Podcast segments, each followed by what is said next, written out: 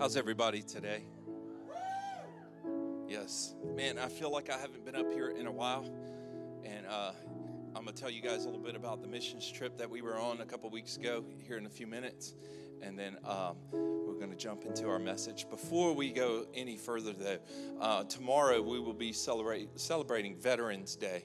And, and we want to honor those, those men and women who have served in our in our armed forces and stood up for our country and for our freedoms. And so, if you served, uh, I would like for you to stand. We're not trying to put you on the spot, but we want to recognize you and thank you for your service. We appreciate you. Thank you so much. And listen, I encourage you guys to shake their hand, hug their necks, say thank you for, for what you have done to, to provide these freedoms that we've had, um, and, and just amazing. And so we want to recognize you guys. Also, today is my, my son Judah's 15th birthday.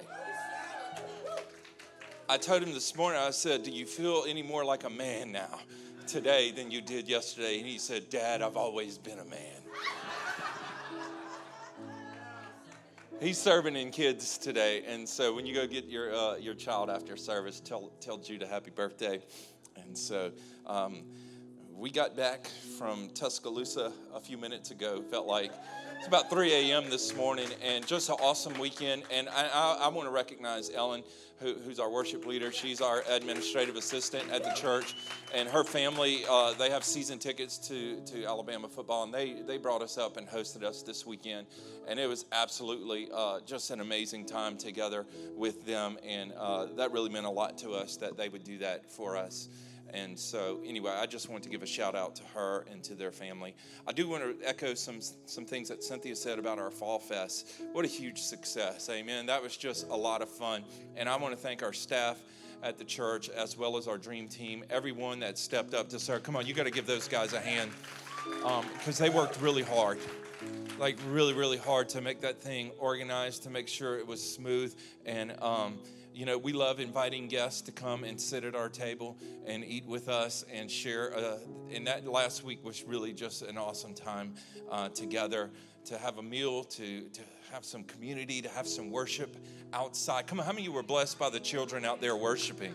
Am I right? Those little kids just throwing their hands up worshiping. I'm sitting here this morning like, what are y'all doing? Come on, your kids are worshiping. Why don't you do the same? I mean, it's just so cool. And so, anyway, we had over 300 people here last Sunday. And, and I don't know if you knew this, but someone called the cops on us. And so, you know, you're really having a party when the cops show up.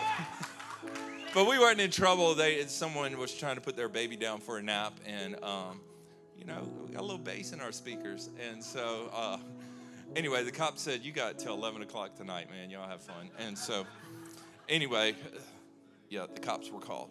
And so, that was pretty, yeah, that was fun. Um, I want to recap our missions trip real quick while Tony so eloquently sets the mood on the keys back there in the back. Listen, I may be on a caffeine high right now. I just may be on one, and you're helping. You know what I'm saying? You're helping. Okay. Um, and they're going to put some pics up on the screen. Um, and this is some pictures from our care point down in the Santa Rosa Village, down in Dominican Republic, just outside of Santo Domingo. Um, we visited the care point on our missions trip. And um, by the way, thank you to everyone that, that held down the fort here at church, Pastor Joey, for bringing the word and wrapping up our Squad Goals series.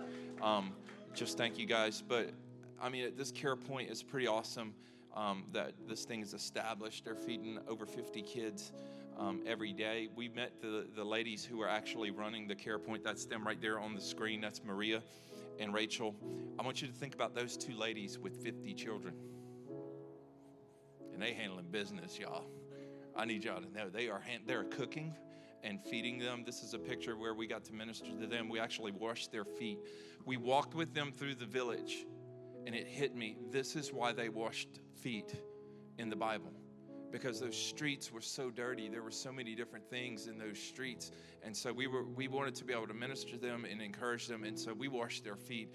And you talk about incredible just time. I mean, the tears were flowing. I mean, even the guy's eyes were getting a little misty. Um, and it was just an awesome time. And that's us out front at the care point with some of the kids, as well as those who are uh, are leading this. And so we were able to feed the children. We went on some home visits. We delivered some groceries. We prayed with uh, different families. Um, cool thing was we got to bring an offering from the church to them.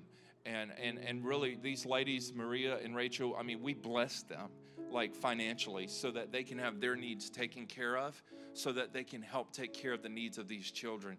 And I just got to say a massive thank you to our church for your generosity. There's a church there in Santo Domingo that's been doing a lot of outreach. We brought them a financial offering as well. And I mean, I just think it's really cool whenever we get to stand with some people who are really doing kingdom work and just say, hey, how do we help you take a step further? And while we were there, some of the things that we did take care of, they have running water in this village. However, the water gets shut off several times. Uh, during the day, and so they don't have constant running water.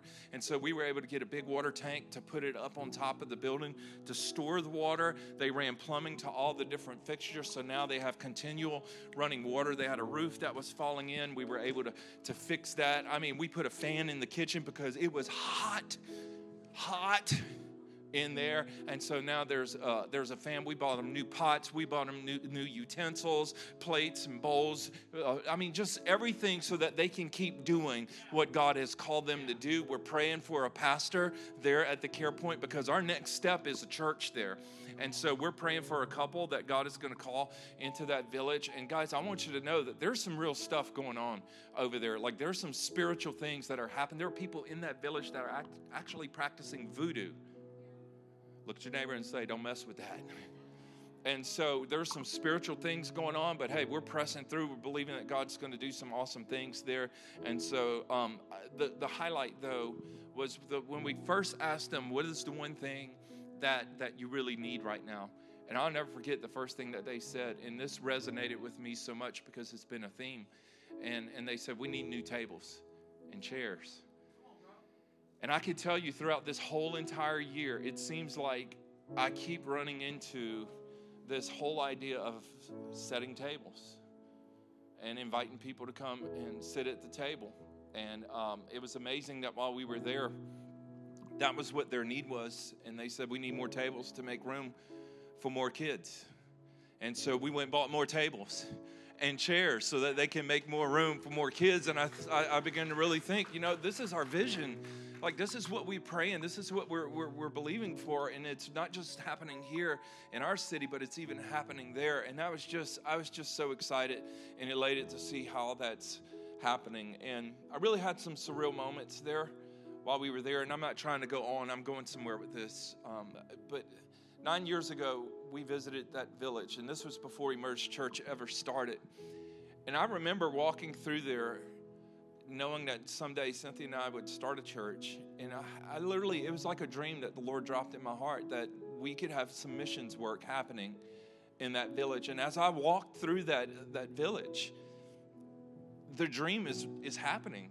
Like the reality of what God dropped in my heart before there was ever even an emerged church was actually happening. And this is what I thought about. God had a part in this, but I think about the men and women who have served and the men and women who have given. Like in this church right here, the, the people that said, you know what, Pastor Wade, we believe in what God is calling us to do in Santa Rosa village, and so we're going to give. I think about the people who have sponsored those children and saying, you know what, we want to make sure that they have food every day. We want to make sure that their basic needs are taken care of. And now I'm, uh, you know, we walk through this village, and it's like this dream is coming to pass. And I just love how the Lord just kind of orchestrated all the different people, all the different parts, the resources connecting with Children's Cup and everything. And so I just want to say uh, a big thank you to everyone who has given towards making this possible because the kingdom is happening there. The kingdom of God is happening there in the Santa Rosa village because people right here in our city in Tallahassee, Florida said, I believe that God could do something there. Let's give towards it. Let's take a missions trip there. Let's partner with these guys. And now it's really, really happening. And listen, guys, we're talking about generations being affected. We're talking about lives literally being changed. And so I just have to just give a big shout out to you guys because literally we're setting tables for kids to come and taste and see how good God is. And I, and I just think that's an incredible thing. And this trip was really nostalgic it really got me thinking about just a, a, a, lot about what God is doing in our church, what God is doing in our hearts, and what God is doing there. And, and it continually had me thinking of this word legacy. Like over and over, that's been the word that's just going through my mind um, legacy. And just thinking, what is our legacy as a church going to be? And so today, um, as we're heading into the holidays and, you know, we're going to be t- spending some time with our families and everything, I just want us to consider our legacy. I want us to think about what we're going to be known for. Like, not just what we're going to do, but who we are. And today I want to kick off this series called Legacy. Over the next couple weeks, we'll dive into this. But today I want to start out with John chapter 12, verse 1. And you can follow along on the screens there, and then we'll jump into this message this morning. Uh, John 12, it says, Six days before the Passover began, Jesus went back to Bethany, the town where he raised Lazarus from the dead. And they had prepared a supper for Jesus, and Martha served, and Lazarus and Mary were among those at the table. Like I said, there it is again. It just keeps showing up. Um, and Mary picked up an alabaster jar filled with nearly a liter of extremely rare and costly perfume, the purest extract of nard, and she anointed Jesus' feet. And then she wiped them dry with her long hair, and the fragrance of the costly oil filled the house. But Judas, the locksmith, Simon's son, the betrayer spoke up and said, What a waste. We could have sold this perfume for a fortune and given the money to the, for, to the poor. In fact, Judas had no heart for the poor. He only said this because he was a thief and in charge of the money case. Come on, this is strong language. And he would steal money whenever he wanted from the funds given to support Jesus' ministry. Come on, Judas ain't a good dude. And Jesus said to Judas, Leave her alone. She saved it for the time of my burial. You'll always have the poor with you, but you won't always have me. I want to use this scripture today to set up this series called Legacy. Let's pray. Lord, thank you for our time together today. Thank you, Lord, for every person that is here. I believe there is something that you want to say to them. And Lord, I just pray that you will simply use me to be uh, just a, a mouthpiece. Lord, I ask you to use me today, God, to represent you through this entire message. I pray, Lord, that your Holy Spirit will grip our hearts and draw us closer and closer to you today. And Lord, I pray that we will fall more in love with you. I pray, God, that our surrender will be greater than ever. Lord, that we would truly follow you in every single area of our lives. In Jesus' name, amen and amen. How many of you remember back in the day when you started wearing like cologne or perfume? How many y'all, y'all remember that? I remember when I was in high school, my, I have a brother that, uh, you know, he's about 18 months older than me. So he was like a year uh, ahead of me in school. I'll never forget when my brother Jason, we also call him Diesel, began to wear cologne. And uh, he showed up one day, and I'm telling you, it was so strong, it was burning my eyes. And I was like, Jason, because this was preceding the, na- the nickname Diesel, okay? And so I was like, Jason, what in the world are you wearing? And so he pulls out this little black bottle and he says, This is the new cologne. It's called Drakkar Noir. How many y'all know what I'm talking about? How many y'all wore some Drakkar? yeah, yeah. How many y'all were polo people? I'm, I'm, I'm, I'm, dating some people. Obsession. Come on, are we talking? Yeah, yeah. Some of y'all ain't raising my hand for that one. Anyway, I remember that story. Uh, the story we read reminded me of Big Diesel showing up with his Drakkar on. I remember I wore it one time and the whole day, you know, it, it's just like I smelled myself. It's like, I can't do this, man. I was not a Drakkar person. Anyway, I just figured I'd tell you that to transition into the message today. I told Gary this morning I feel like an ARC pastor today. I am an ARC pastor, but I feel like one because I'm wearing my, my, my black jeans with my little denim shirt. You know what I'm saying? it's supposed to be a denim jacket, but I don't have one. And this was quick and easy to put on. Okay. So let's let's jump into the message. This is the caffeine, y'all. It's yeah, Cynthia said I need sleep. Let me preach this message because I got about 24 minutes to do this.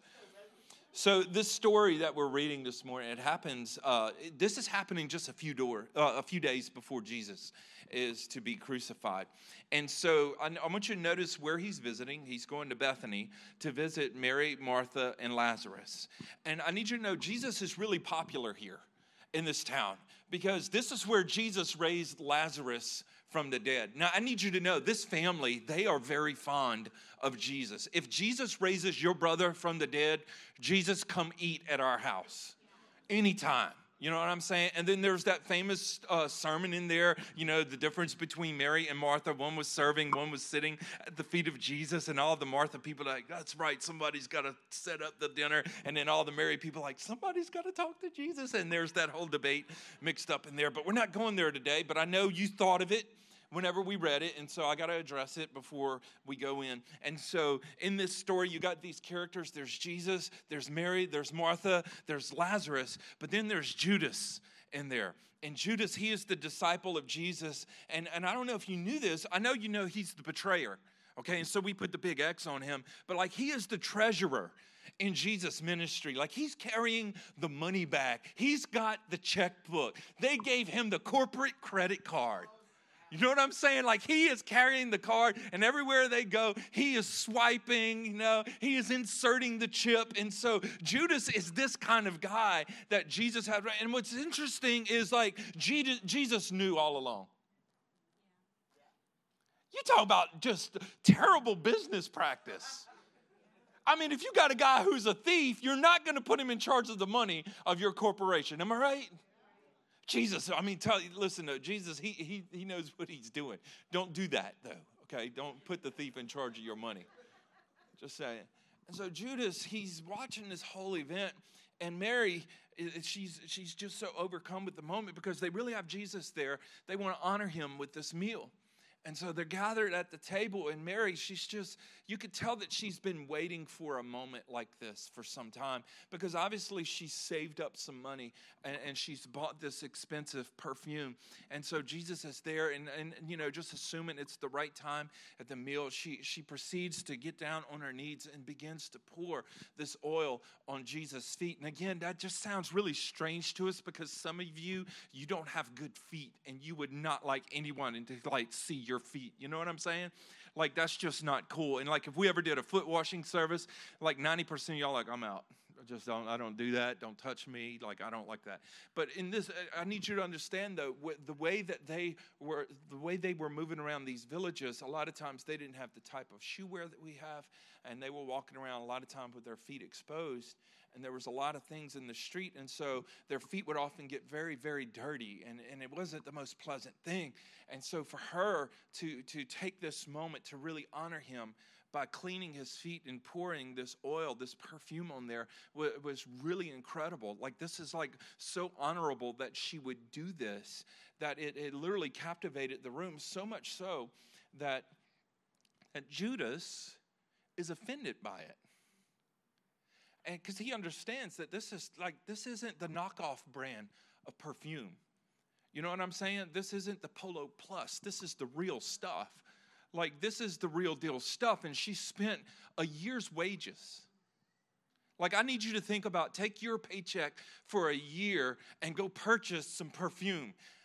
I know christmas is coming up and you want to get your wife a gift but I don't know if that's the way to go. You know what I'm saying? And so he, this woman obviously has spent a lot of money to buy this perfume, and she's anointing his feet, and she's she's literally taking her hair and cleaning it, and it's just such a beautiful moment of worship. And I, I, I assume because of the relationship that Mary, Martha, and Lazarus has with Jesus, it's like this is the least we could do thanking you for raising our brother from the dead. Am I right? Like, we're not just acquaintances here. There's a connection that we have with you that we will never have with no one else. This relationship is more special than our casual friends because you've done so much for us that no one else could do. And so she finds herself in this moment where she's just honoring Jesus and worshiping him. She's pouring this oil and she's literally taking her hair and wiping his feet. And, and Jesus is just feeling the love. He's feeling honored and there's just this worship moment that is happening. And in the most beautiful moment of a relationship between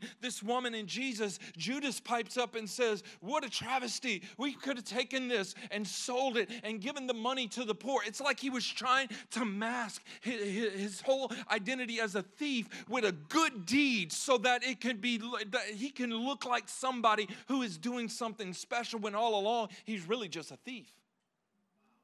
Like, like, see this. It's a moment of worship that this woman is just, she's planned this for some time. And now she's in this moment of truly worshiping God. And it's really an intimate moment. And it's this follower of Jesus, this disciple who's been in all the church services, has an opinion about what's going on. And it involves the money that we could have took this money and helped the poor. And they were missing the point because it was all about the finance and he didn't even see the heart. He didn't see the heart of worship that she truly had. He didn't have this heart. And so this woman, she is just bowing down and and and because Jesus is like a hero to him. And she's washing and anointing his feet. And Judas is just beside himself. Keep in mind, it's not many days from now that Judas is about to betray Jesus for 30 pieces of silver. It's just a few days away you can see how this thing was much more than a financial problem. This was a heart problem. Even though he was around Jesus, he wasn't really with Jesus. I think that's something that we need to check out. I think that's something that we need to investigate because you can be around him, but that doesn't mean that you're really with him. Come on, you can even throw a hand up. That doesn't mean that you're with him because it could be image. It could be you want to impress somebody who is here and maybe ask them on a date. It could be a number of those that maybe you're in the doghouse with your spouse, and so lifting your hands would be a good way for her to see or him to see, wow, their heart is really changing. Come on now. Let's be for real today. Come on, I'm only operating on a few hours of sleep. We're going to be for real. But the two key people I want to focus on in this story is Mary and Judas. I mean, Jesus, this hero, he is incredible. He's the Savior. And there's these two people that are encountering Jesus, and they both respond differently. Because I think what happens in this story sets the legacy for each of them. It really identifies them for the rest of their life. Because when you look at Judas from here on, you don't think disciple of Jesus. You're thinking that dude's a thief and he's a betrayer. But when you look at this woman, Mary, you're quite impressed with her because her devotion and her heart for Jesus is incredible. In fact, if you read on, you would hear Jesus say that this story will be told over and over and her name will be mentioned. That's legacy. And I was looking at this, I'm like, this is incredible because we have the tale of two legacies in one person who is actually following around Jesus' ministry, carrying the money bag, got the corporate credit card, but yet he's not really with him. And here's this woman who stays in her hometown of Bethany, and Jesus obviously has done this great miracle. And even though there's distance in between them, she is still with him there's such a heart of worship that is with Jesus. And so when you begin to really look at this, I, I, I got to drop a bomb on you right here. Because this is really going to mess with your mind. Because this woman, Mary, this woman, Mary, right here, that we're so impressed with, it's believed that she was the woman who was caught in prostitution that was brought to Jesus by the religious leaders when they were ready to throw stones at her. This was the woman who's got the sketchy past, but now her legacy, her legacy is changed and she's not remembered by her past. She's remembered by this moment of worship. This is incredible. This is such an incredible moment because even though her past was very powerful and it screamed loudly, I'm sure people in town knew a little something about her. But now there's something different about her because it wasn't just behavioral modification. Her heart was transformed, her life was changed. And that's what happens when Jesus shows up in people's lives, transforms their life. So think of this she pours expensive perfume on Jesus. I did think this where did she get the money? You're thinking it too. I don't mean to be funny. I'm serious. I thought of this. Like, where did she get the money? You talk about redemption. You talk about a life being turned around. This, this is what I'm talking about with legacy here. Because maybe your background isn't the best, but a relationship with Jesus can flip that legacy around to where what you've always been identified as is no longer your identity. It's just your history. But this is where you are now. And how we say the best is yet to come. That is what Jesus does in a person's life. This is what he's done in this woman's life. And so she's a worshiper. She loves Jesus because she's, she's experienced forgiveness at a level that most people hasn't experienced before. She has a level of forgiveness flowing in her life that most people will never ever ask for. Think of this. She imagine with her past, there's a possibility that she has played a part in breaking up families. Like, I, I, don't mean to be graphic, but I think we got to see the weight of where she's coming from and, and, and, and, and, and just how heavy of a burden that she carried. And for her to have this moment where she's worshiping Jesus in, in such an intimate and powerful way, it's just a testimony of the power of God, how it can turn a person's life around. Then there's Judas the eventual betrayer of Jesus, who calls it a waste, says, Take the money and give it to the poor. Here's the reality He didn't care about the poor. He didn't care about the poor. He wanted control of the money. He wanted more money in the bag. So, watch this. Mary, she has this beautiful aroma that fills this room. It's just, it smells so good. It's beautiful. Her worship is just beautiful. But Judas has a betrayal aroma that fills the room. I think at that point there were some people in the room that said, Something's off with him. Something's, something's not right with him. I don't know what it is, but I can tell something's, something's off. Something's not right. So I thought this, you know, what, I, what, what kind of legacy do we want to identify with? Because Judas is, I mean, he's walking around with Jesus. He holds a place of importance. And even though he holds a place of importance, he's controlling. Think of this. He's complaining. He's, he's a consumer. What can this do for me? What can this do for me? But then you see Mary, who is caring, is compassionate, and Think of this she is no longer employed the way she was before. Her employment has changed. You would think she probably needs to hold on to that money if she's going to make it. And she chooses in that moment to get down, begin to wash, anoint Jesus' feet. Listen to the legacies we're talking about here today. Two people associated with Jesus, but yet their legacies are so different. I think most of the time we think that our legacies are determined by what we accomplish, by what we earn.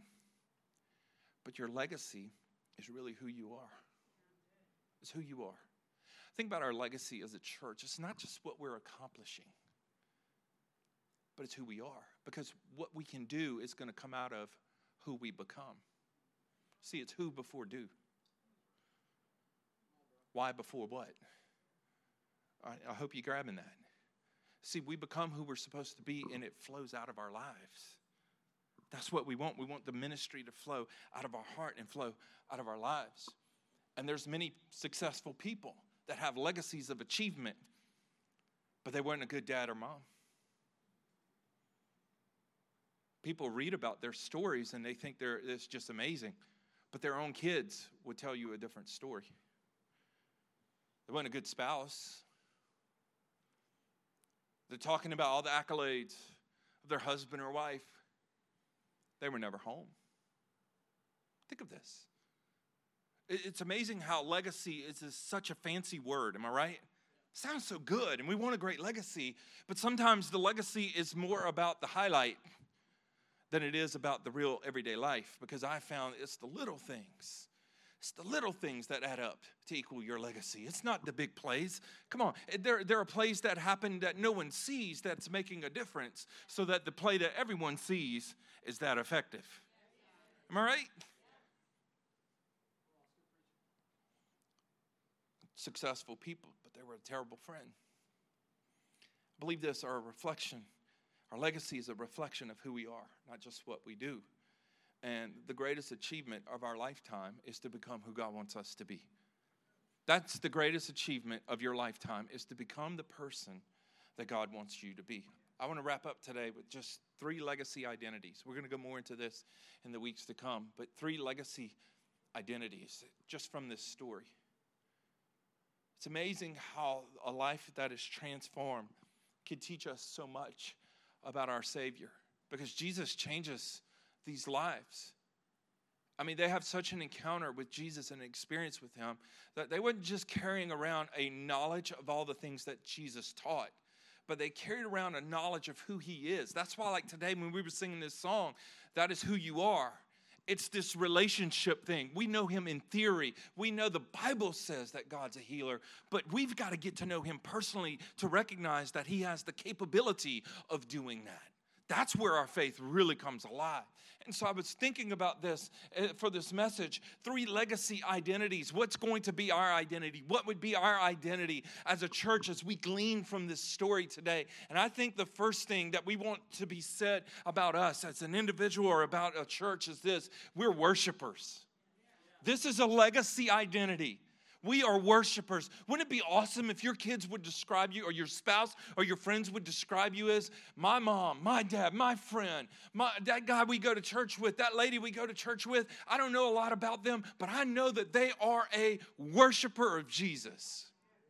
That is an incredible legacy. There, there's so much weight to that because what that holds is the potential of everything that Jesus can do in a person's life. And so this isn't just their faith and what they do, but this is generational. This is eternal. This is something that is passed down from generation to generation, and it cannot, will not be stopped.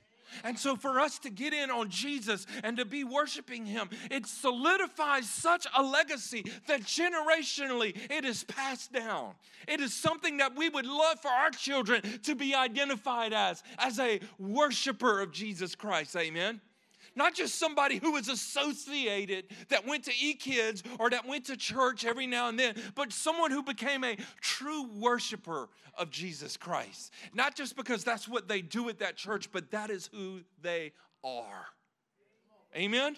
I'm a worshiper. You're a worshiper. Listen, you got to understand this isn't just your spiritual observation, this isn't just your faith and belief system. It is your relationship with God that is practiced every day. It is your devotion in action. Amen. It is not just, well, I believe God. No, I truly believe God and I express it fully to Him. I have conversations with Him about it. He talks to me about it. We're in this relationship together, and my part in the relationship is to worship Him. I'm a worshiper. Look at your neighbor and say, I'm a worshiper. I'm a worshiper. Now listen, next time you're in worship, don't worship like you're carrying the TV, all right? Throw your hands up like your team scored.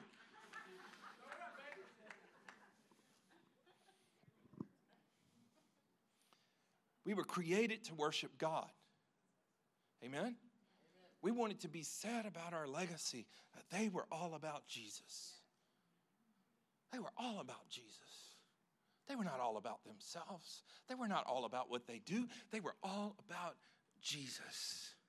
And I think if we seek Him, if we seek to live right and follow Him, then all the other things are going to fall in place. But we got to be worshipers, amen? Here's the second thing I think we got to identify as another legacy identity. Not only are we worshipers, we are servants. We are servants. You know what you didn't see in this story? Because you were caught up by the, by the whole Jesus is there and perfume and all that stuff. Somebody set up a table and cooked a meal. See, Mary's going to do her thing in a moment and she's going to anoint the feet of Jesus. But the whole point of Jesus coming was to have a meal. And when Jesus came to the meal, it set Mary up to be able to give this moment of worship. Amen? And servanthood. Listen, serving is not just what we do, it's bigger than an opportunity. It is who we are. We are servants of God. Amen. I think of this. Well, how would you describe Keith Gibbs? I mean, how would you describe him? I would describe him as a servant of God. Listen, listen, that doesn't sound great to you, but this is what's so awesome about that line right there. Jesus said, Whoever wants to be great amongst you must first become a servant.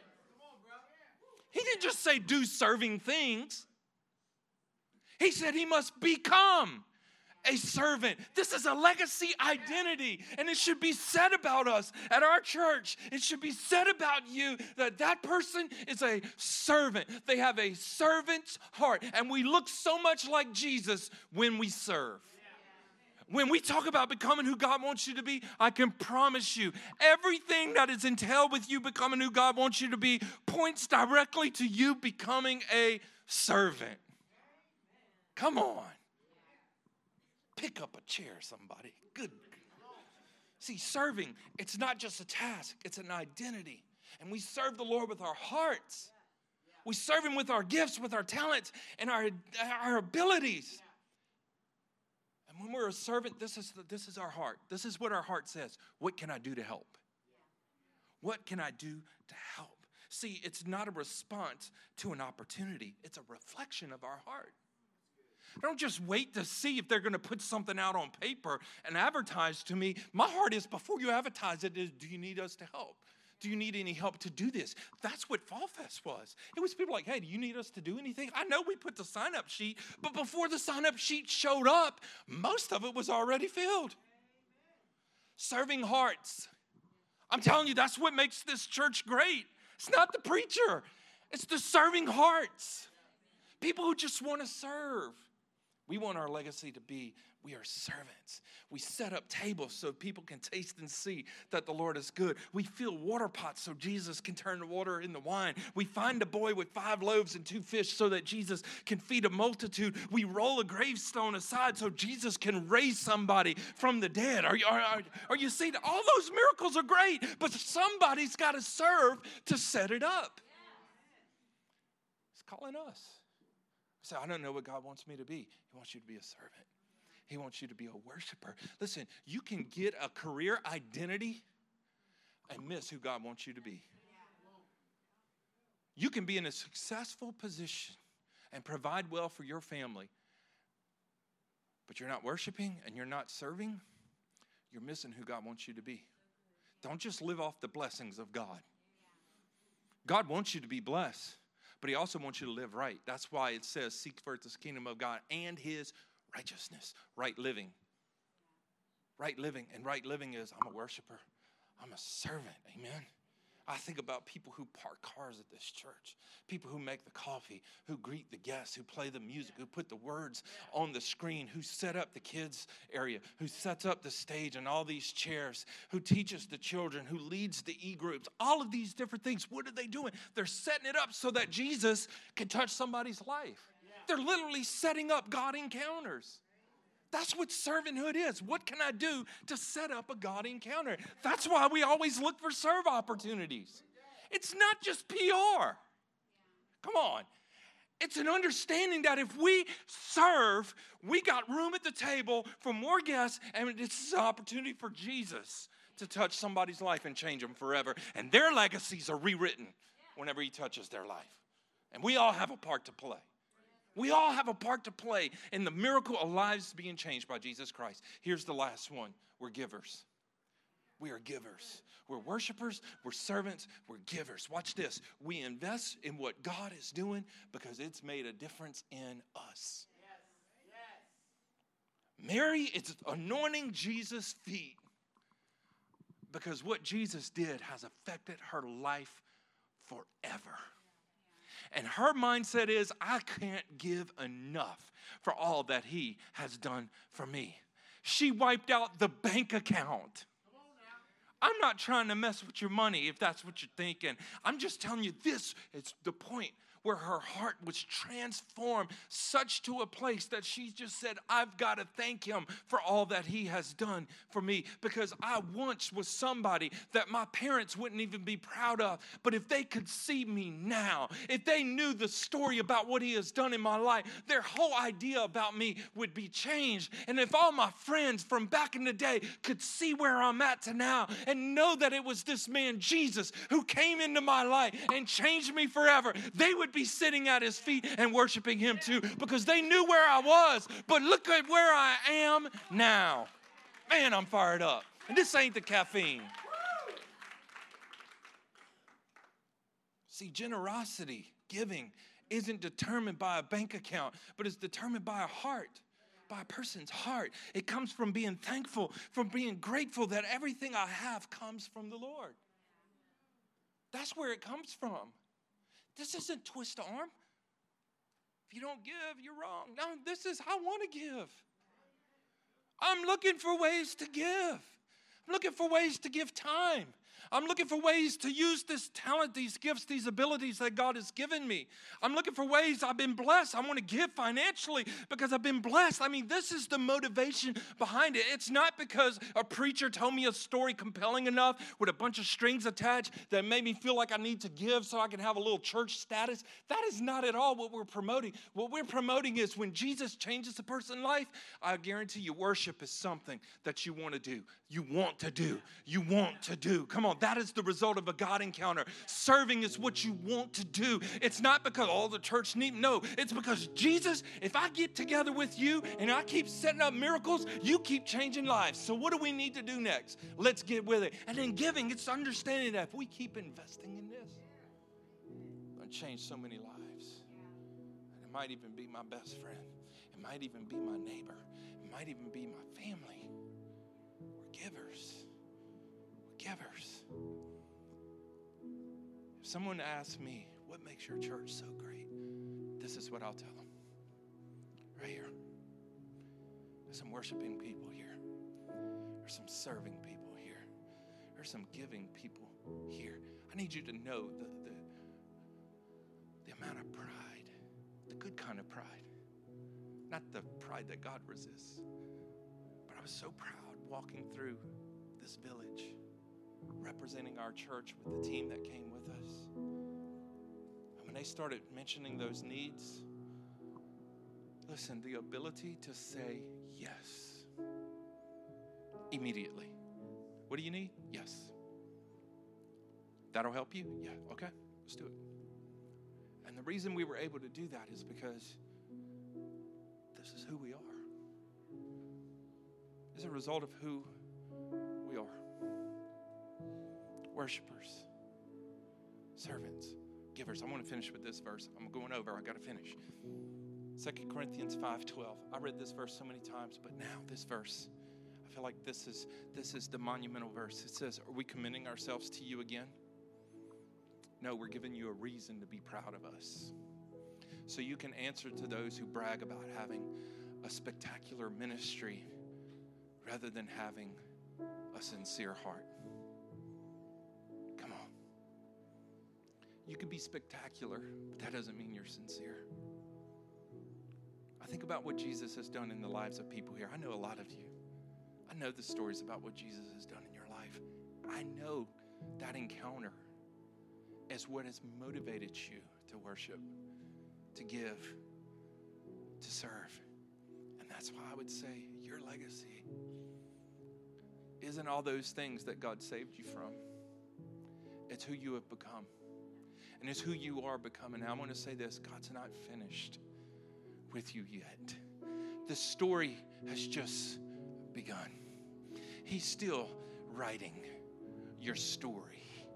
And if we just stay surrendered to Him, our stories will look better than if we ever tried to brainstorm it, rough draft it, write it out, type it out, ask three friends to edit, delete, copy, paste, whatever you want to do. His story that he's writing for us will always be better than what we could have dreamed up for ourselves. And it starts with a simple Jesus, I surrender to you. Every head bowed and every eye closed in this place. If you're here today and you're hearing this message and you know you have not completely surrendered your life to the Lord, maybe you are associated with Jesus and maybe you are a religious person. Maybe that's how you would be described. But when you hear this, you realize the power of a relationship with God, the power of an encounter with God, that He can take a person's life and completely turn it around. And you say, Pastor, I need to completely surrender my life, not just take on a new faith belief system, but truly surrender all my heart to Him. I want you to lift your hand this morning. We want to pray with you. Say, Pastor, that is me. I need to truly surrender all of my life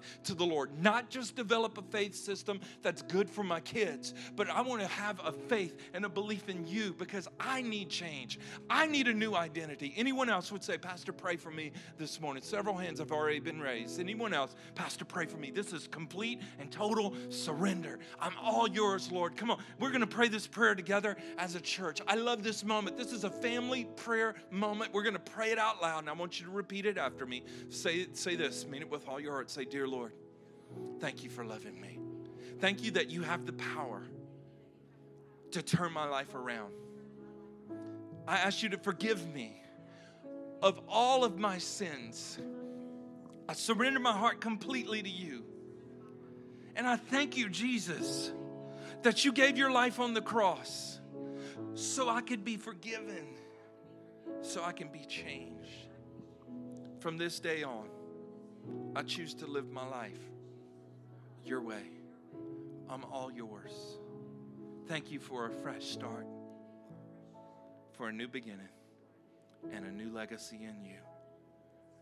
In Jesus' name, amen and amen. Come on, put your hands together. That's a powerful moment right there. That's a powerful moment right there.